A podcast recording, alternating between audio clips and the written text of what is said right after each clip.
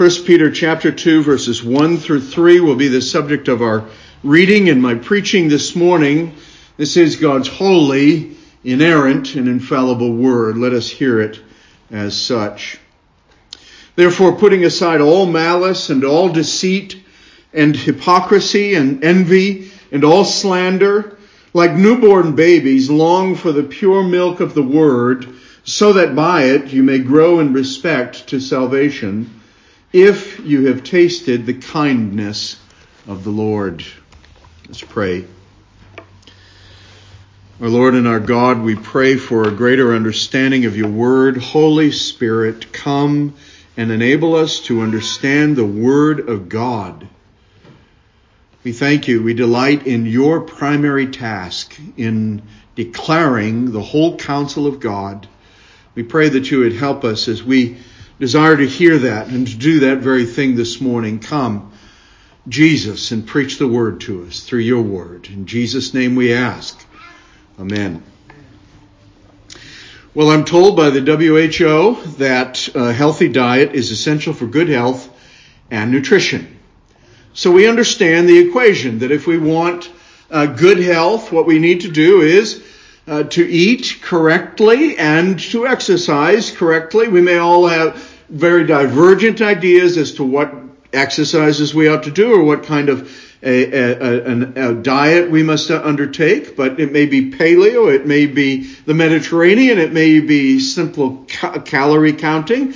Uh, you may just, you may believe that cardio is the way to go. You may believe that weightlifting is the way to go. You may believe that walking, and of course, various means of exercise and diet work for various people. But good diet uh, uh, and uh, a and exercise contribute to good health and nutrition. It's a very basic equation.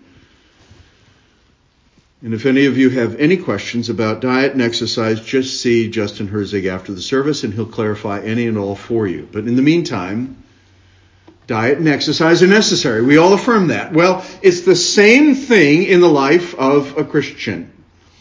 Much as if we want to slim down, if we want to turn back the clock in a way physically, not that we really can, I'm, i hate to tell you. You really can't shave a week off your life. You really can't add a week to your days. You really can't add an extra two years if you adopt certain lifestyles. There is a day appointed unto man to die, and after that, the judgment.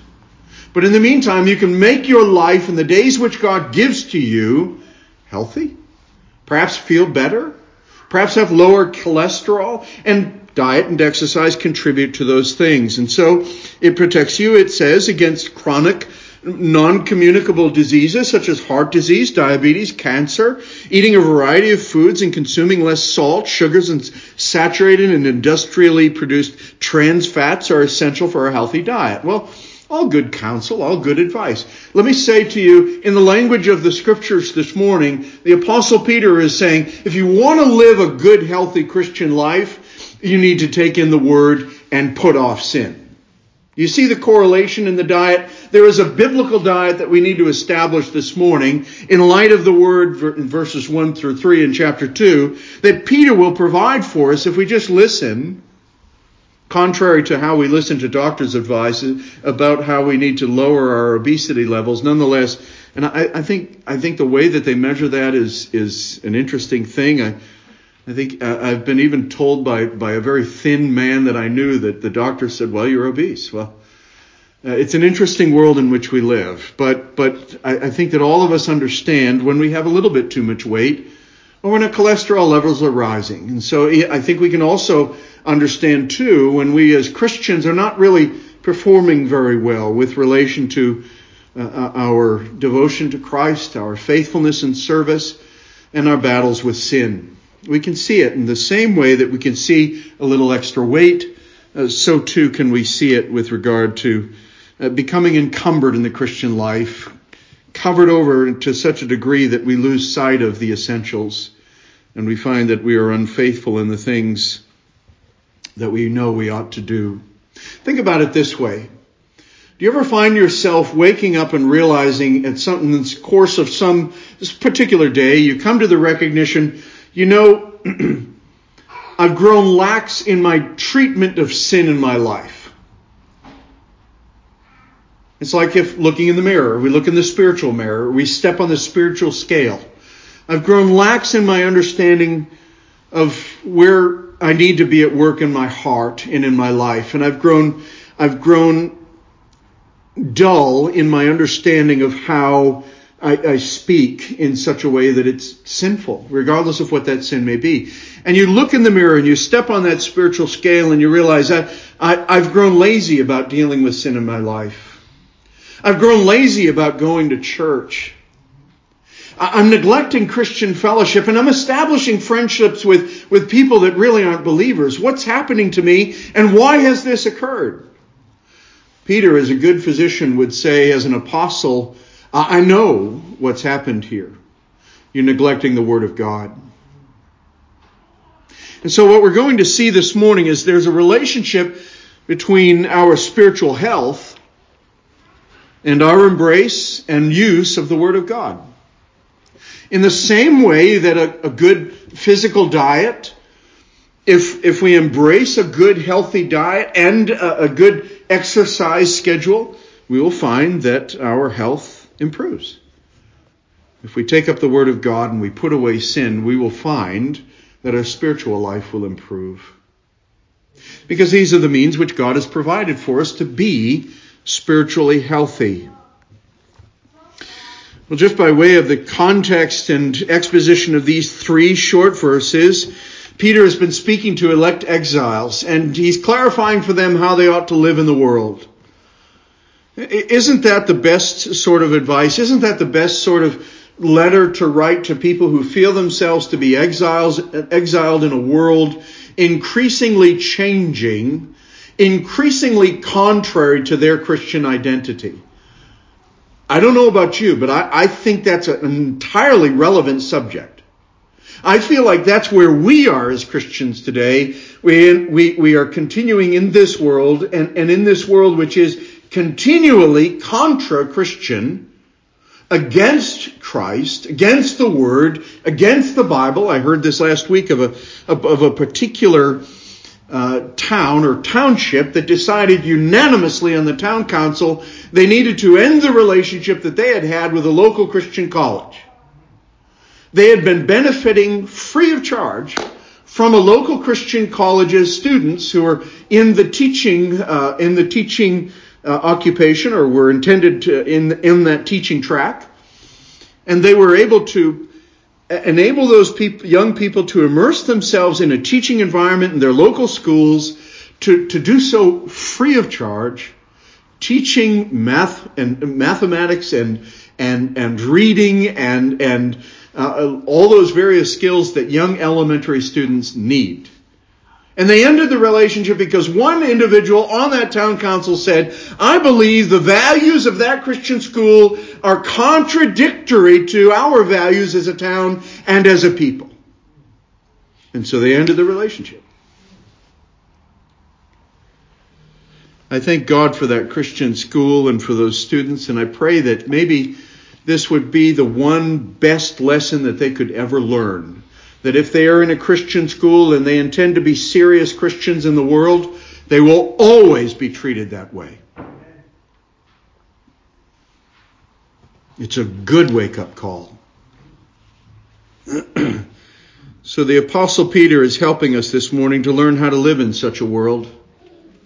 How can we live in such a world where even the laws of the land affirm ungodly behaviors, sinful behaviors with which we could never agree? Even when our choices of politicians are between one inherently evil person and another person who has complete apathy about the things of God. And in both instances, they both have no interest whatsoever in the things of God at all. Neither of their party platforms can, can in any way fully conform to my values as a Christian. I certainly vote one way versus another, but nonetheless, I can't say that any one political party aligns themselves perfectly in lockstep with me as a believer. I don't think any of us could say that, could we? And so we are left searching for a world where there is no representation. We as Christians really are the people who are, who have taxation without representation. We really are. We have no real representatives in our government except for the God who uplifts that government and holds it up and continues to miraculously through his intervention and power to continue to sustain and protect his church even in this hostile world in which we live. Thanks be to God. The reason why no one's coming for you in the night, the reason why we are still able to meet here and no one has barred the doors and burned the building down is because of God's merciful provision of a government imperfect and sinful, but nonetheless sustained by his power. Our God has provided for the safety of his people, and I'm grateful for that. Well, the Apostle Peter is expounding, and he's expounding further upon what he had said in verse 13. Prepare your minds for action, keep sober in spirit, fix your hope completely on the grace to be brought to you at the revelation of Jesus Christ. As obedient children, do not be conformed to the former lusts which were yours in your ignorance. But like the Holy One who called you, be holy yourselves also in all your behavior. Well, he's expounding upon what that means, about what, what it means to put aside our sins and what it means to embrace the Christian life. In our recent context, in verses 22 through 25, he affirmed at the end of that chapter, and I, I, don't necessarily agree with the chapter headings in our English Bibles. There are no chapter headings in the original Greek or Hebrew.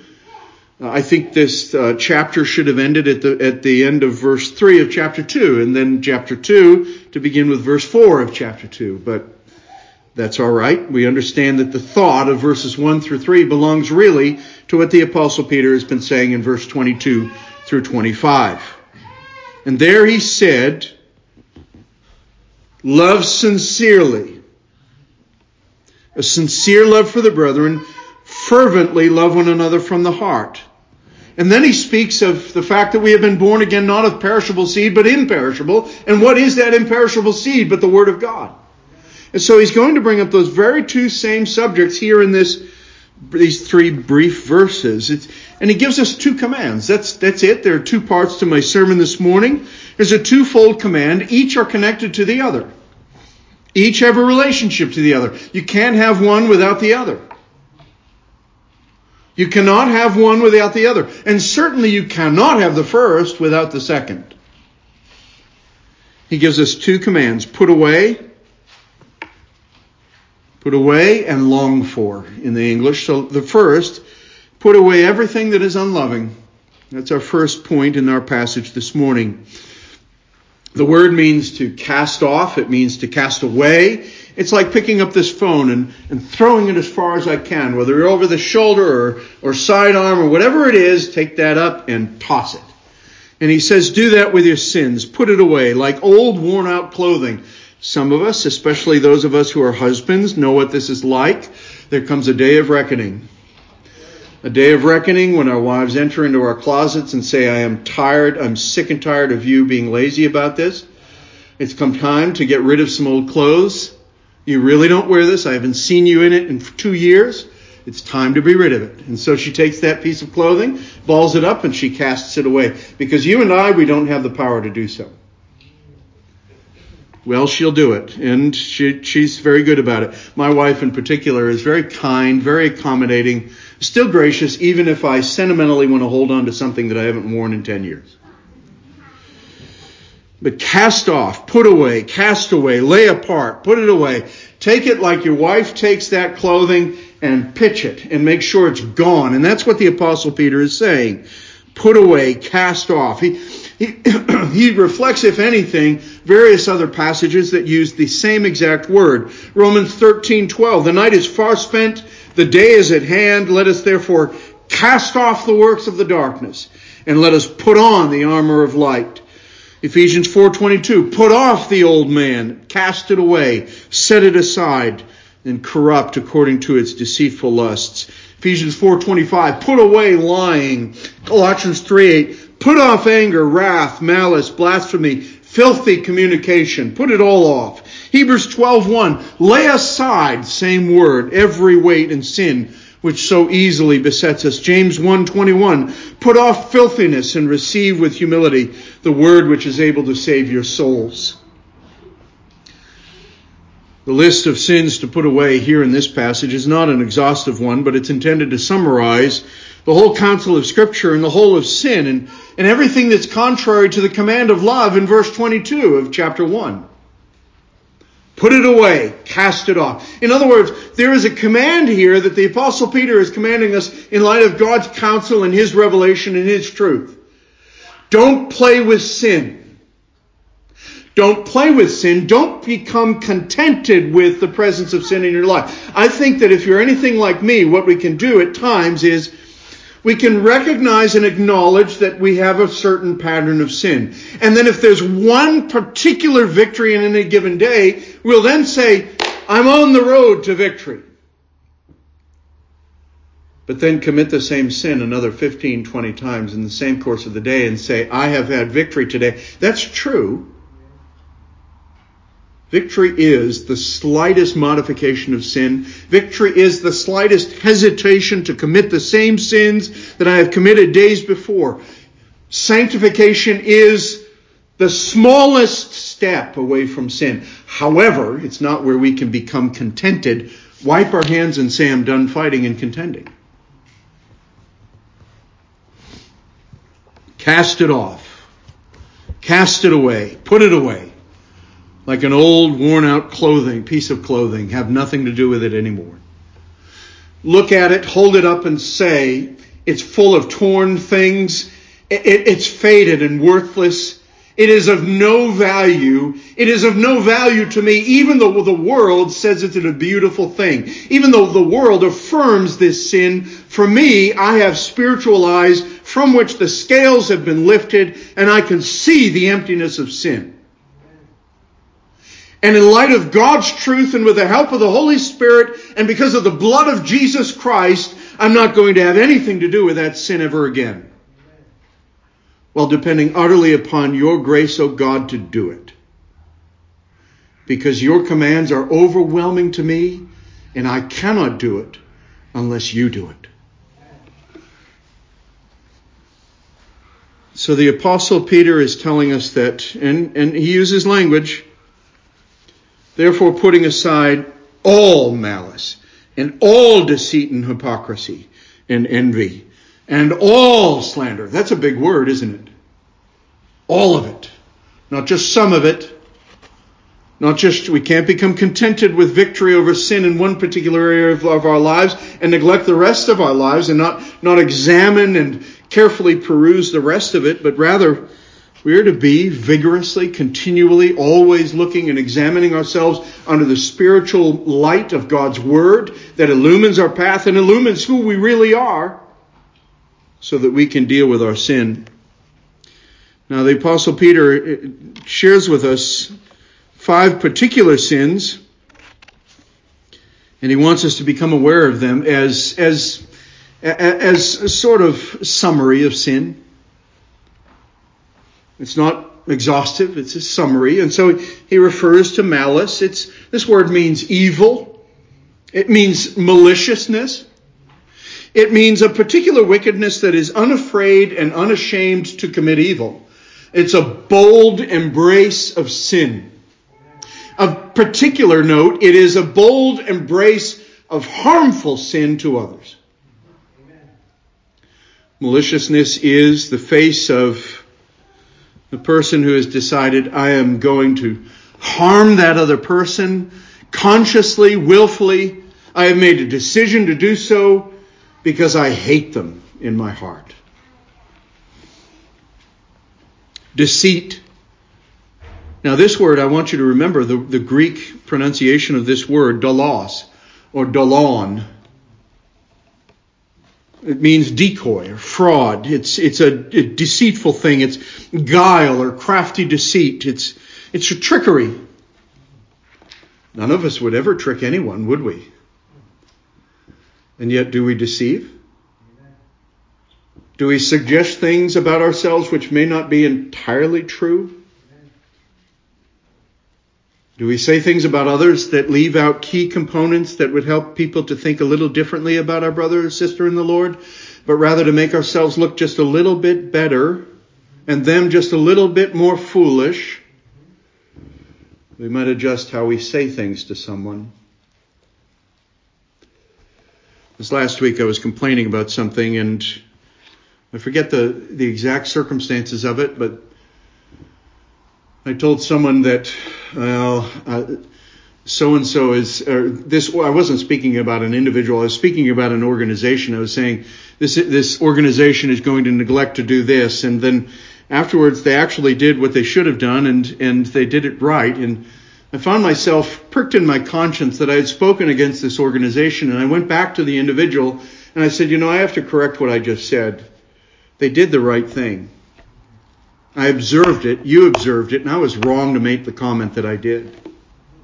I was being negative and harmful and hurtful, deceitful if I didn't go back and correct the record. This word is used of those who, of individuals who sought by craft to take Jesus into custody in Luke's gospel and Mark and, and Matthew as well. They sought by craft or with guile or deceit to take Jesus into custody. It's in the list of sins in Romans 129. And it's the word that Jesus uses when he looks at Thomas and, and he says, Behold, a man in whom there is no guile, no deceit, a man who speaks clear truth and is not crafty in his speech. Third word is hypocrisy. It's, it's hypocrisy, the acting of a stage player. For those of us who hypocrites, who are hypocrites, we need to acknowledge, yes, I'm, I'm a bit of a stage actor. I'm not authentically what inside what I am and what I show to people outside.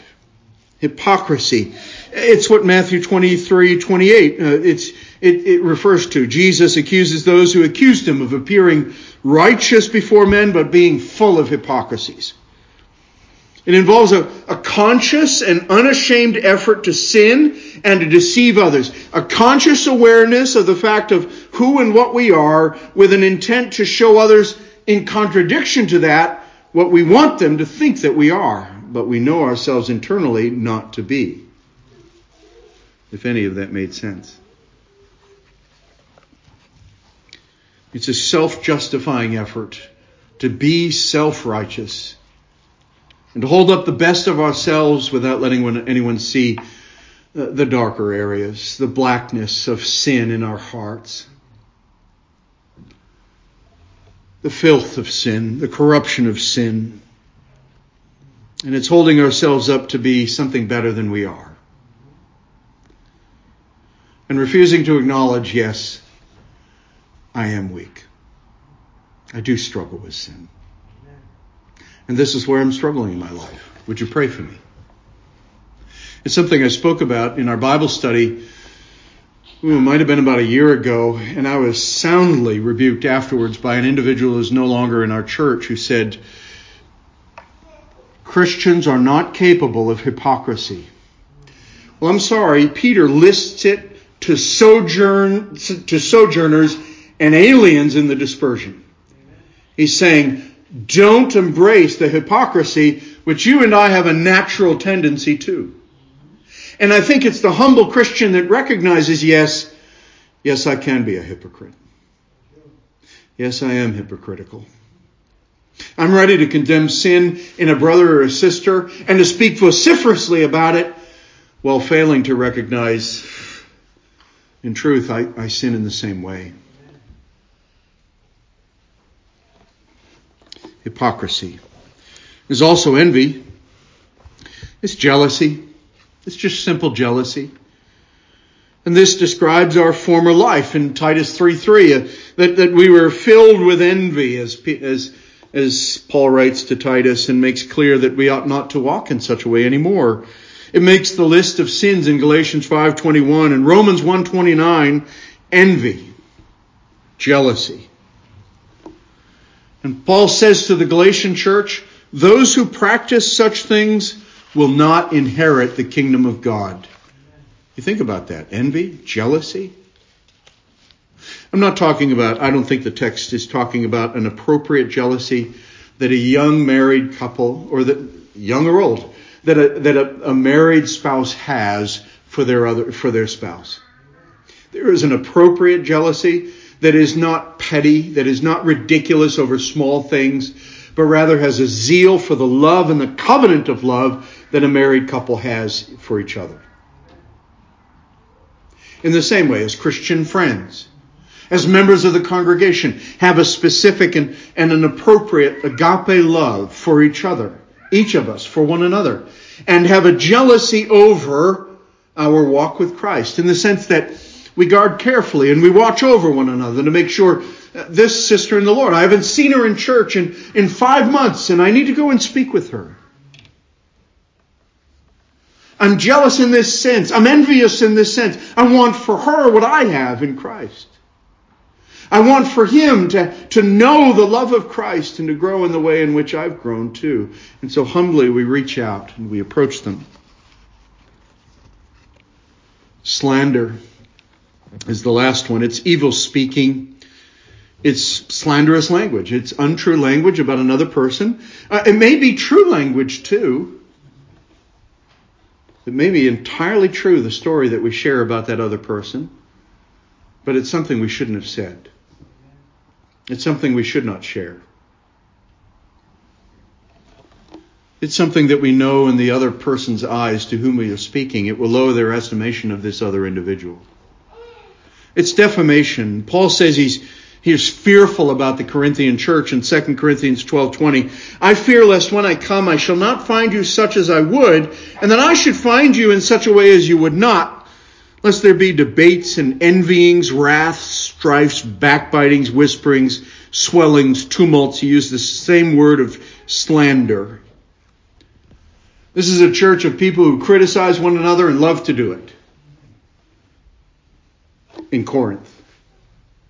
I thank God that you as a church are not like that, but be careful that you don't become like that. It's very, very easy to do so. The bad news is we have all committed these sins and we continue in some way day by day to do them.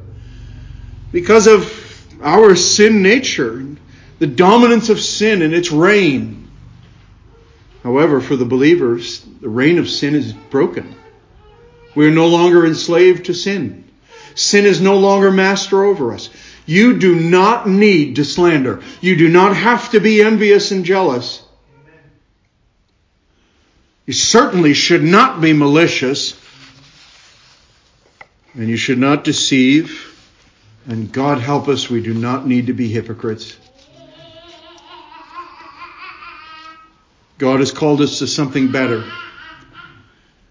The apostle Paul and Peter is speaking to us about what, what we call mortification. Do you know what mortification is? It's putting to death. It's the putting to death of sin. And he's saying, put it away. Cast it aside. Have nothing further to do with it. Take that old piece of clothing of the old man and cast it into the trash. Don't put it in the, in, into the hamper anymore. Cast it into the trash. Because that's where it belongs. You need to have an active hostility against sin, to wage warfare against sin. A passive approach to sin will never happen. And it will never cure us. If you're waiting on God to simply sanctify us, uh, to, to sanctify you, you're in for you're, you're in for a storm. Because if you belong to the Lord Jesus Christ, He is going to send such things into your life. If you're not willing to engage with your sins, He will in fact, one way or the other, cause you to do so. Better to take up your cross day by day and follow Jesus Christ. Better to take each day seriously the biblical call to put sin to death to walk in synergistic activity with the Holy Spirit, depending utterly upon Him and pleading with Him to continue to be at work in us. I've heard it said by a Puritan of old kill sin or it will kill you. If you don't kill sin, if you don't deal with your sins, it will so corrupt your soul, and you will find that you have neglected your soul and you have lost perhaps your grasp of Christ, demonstrating that you never knew Christ in the first place. Unless you truly and sincerely come to Him, truly and sincerely take up that call each day to live for Him and to die to sin. in contradiction to the victorious life advocates who say all we really have to do is just to, to, to, to proclaim each day a, a, a, a, happy lesson, as it were, in the scriptures, and to proclaim what we want and what we desire, and God will give it to us. God will give us the victory in the end. Well, genuine, genuine Christianity involves participation in the holiness of God, which calls for strenuous effort, cross bearing, self denying, sin denying, crucifying the flesh with its passions and desires. Every single day. And in that way, we achieve victory. I believe in a victorious Christian life in, in, emphatically, but a victorious Christian life based upon grace based upon the gospel of Jesus Christ, which involves my confession of my own corruption and sin and my embrace empty handed of Jesus Christ in faith. You too must believe in the same way. And we as Christians, what are we to do with our sins day by day? When we say, yes, there are malicious parts to me, sometimes it may not come out. I don't want to do anybody harm and stab a knife in someone's heart, but but yes, I, I would like for someone to, to get a little bit of what they've got coming to them. And yes, I do hold myself out publicly to be just a little better than I am, and I know myself to be privately. And sometimes I am envious and jealous in ungodly ways. When a brother or a sister gets something good, I'm, I'm jealous of it. And when someone else kind of achieves something, I, I wish, I think, geez, they had it so easy. I, my life is much, much harder than theirs. This isn't fair.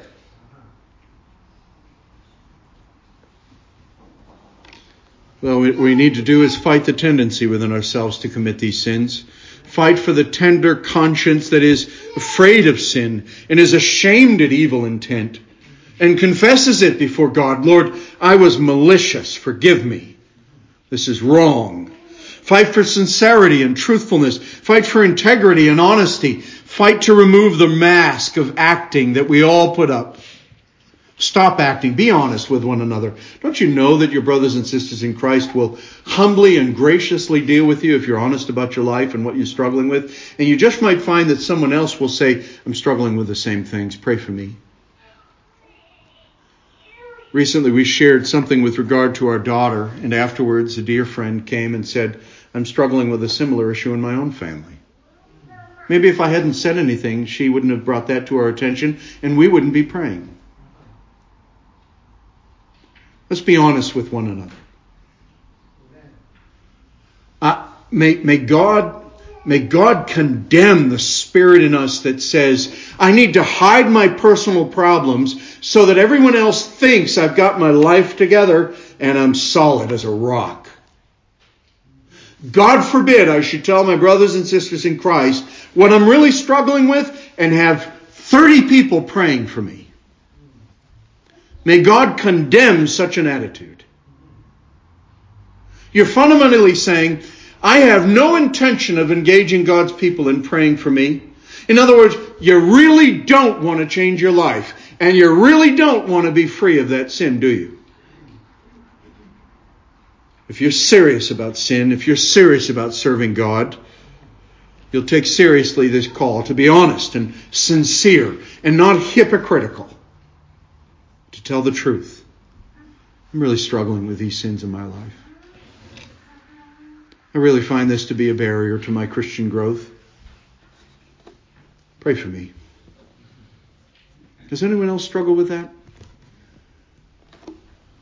It's a wonderful thing to say in a Bible study or in a prayer meeting. I'm struggling with X. Does anyone else struggle with that? I think you're going to see a lot of other nodding heads and find sympathy and empathy and help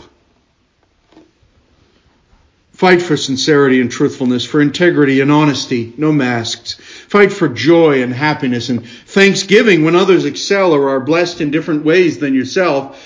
Rejoice with those who rejoice. Give thanks when others have reason to give thanks, even when you may not see a reason for giving thanks in your own life. Even when you have to wait for God to provide. Fight for good and worthy speech, for the building up of one another in love. Fight to stop shining a light on the sins of others. Stop using speech that is offensive and filthy. But use speech which is wholesome and builds up for good. Hold up each action, every motive. Ask continually to get to the root and the core of motivation for what moves me and why I act the way I act. And ask yourself, ask myself the reasons for why we commit the sins that we do and where the evil intent has come from. Grieve over it and ask for forgiveness. C.H. Spurgeon said, The heathen misrepresent God by worshiping idols. We misrepresent God by our murmurings by our complainings and our thought that there is pleasure in sin. There is no pleasure in sin, dear brothers and sisters in the Lord. So we come to the second part of our uh, of this sermon. It's briefer than the first. It's shorter. Long for, long for, desire the Word of God desired it to the degree in holiness, almost of a lustful state. The same word is used for lust in a negative sense, but in a positive sense, you think about lust and the fire of lust and the burning in the palms and the, and the gut wrenching nature of, of the lust of the eyes and the lust of the flesh, desire for the word. Pursue the word of God with love. Build a new diet. Take in the Bible and look for its long term effects. When I first started taking John, my youngest son, to the gym with me when he was beginning, he was beginning to think about joining the Marines, and he said, Dad, I said, well, if you're going to the Marines, you need to bulk up. You need to strengthen yourself. Do it now, or you're going to find it harder when you join the Corps. And so we began going to the gym together. And after about two weeks, he looked at me and said on the way home in the truck, he said, Daddy, I don't, I don't think anything's going to change. I don't think I'm going to bulk up at all. I, I don't think I'm going to get any stronger before I go. And I said, Johnny, the nature of working out is that if you take if you take if you if you make the effort, you will see the results. Only be consistent. It takes a while, but you'll see it. If you take in the word of God, you will see the good effect of that word on your life and soul and family and home, your conduct, the way you think, the way that you speak. Take in the Word of God. There are many biblical diets, or uh, biblical texts that speak of the same ardent desire. Over and over again, the Apostle Paul says, I long to be with you. It's that same word. It's, it's, it's the same word of Psalm 42 2, or the same correlation my soul thirsts for God. Peter is saying you must thirst for the word. Think about newborn babies. That's the illustration he uses. Newborn babies. What do newborn babies want? They want nourishment. They want to be fed. And so when, when they are immediately born, they are pressed to their mother and they immediately receive nutrition and they continue to receive that nutrition over the life, uh, uh, their, their initial life until such age as they need meat and stronger things. The, the apostle Peter is not saying each of us, every one of us as Christians is immature. He's not saying that. He's not saying that a 40, uh, a Christian who's been in the Lord for 40 plus years hasn't learned a thing. He's not saying that. He's talking about longing. He's talking about not immaturity, but he's talking about perspective.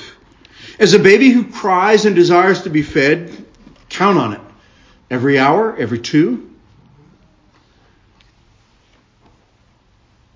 They have few needs. Most of them are peripheral when it comes to hunger. They want to be fed. And they cry. They cry constantly. They want to be fed. You can, you could offer them candy. You could, you could offer them juice. You could offer them any other thing under heaven. What do they want? They want nourishment. The nourishment they have received as a newborn baby from their mothers. They want to be fed. And as a Christian, shouldn't we have such a frame of mind? That at the end of a long day of work, I'm so exhausted, I'm sore, I can barely function, and my mind wants to just veg out. Do you take up the Bible and read it? I'm thankful for the brothers and sisters who can say, mm-hmm, yes, I do. But I think sometimes we neglect to do so. Take up the Bible and read. Shouldn't we come to the end of our days with a full knowledge of the Word of God, having studied this precious book with such an ardent desire and love and longing that we have come to know where just about anything and everything is that we could ever desire, need, or want. Shouldn't we press on beyond the occasional, I've got a verse of the day? No. Take in the Word. Feed deeply upon that Word. Get to know large sections, swaths of Scripture, whole books and the intents of the authors with full application as to whatever the situation may, may be. I need encouragement. I need to battle against sin. I, I, I, need to know what kind of church I need to be a part of. I, I, I need to know what kind of re- how to deal with the relationships that I have.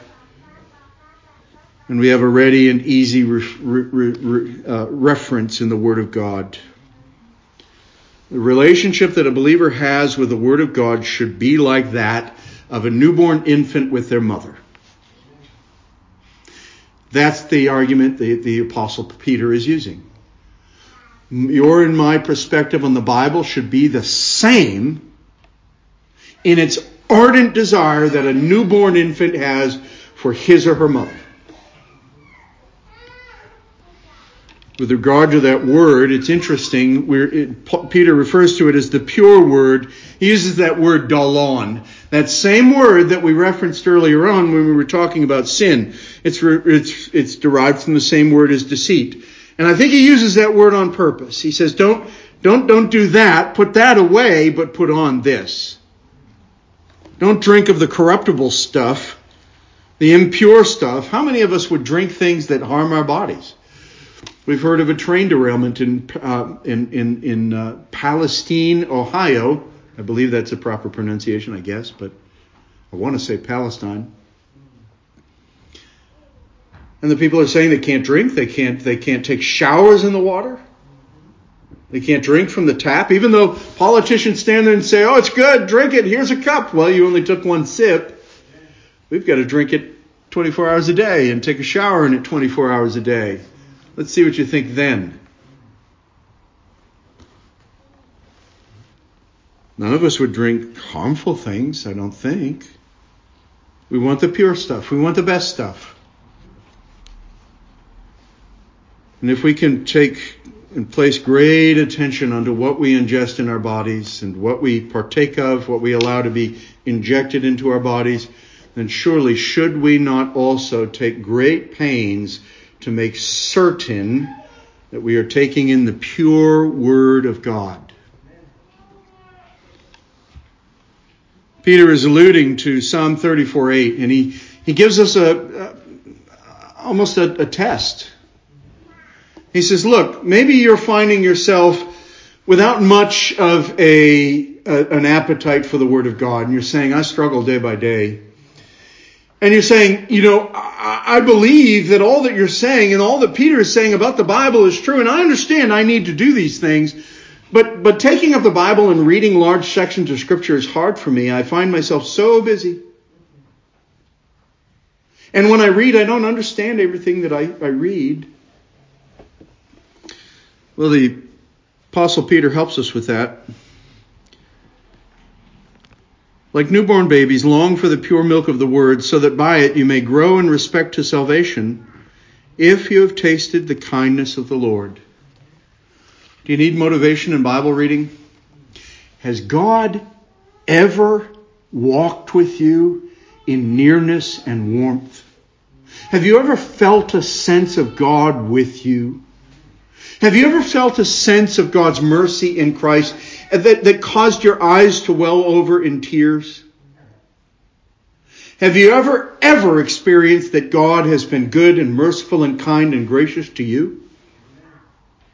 Don't you know that you will experience more of a sense of that if you take up His Bible, His Word, and read?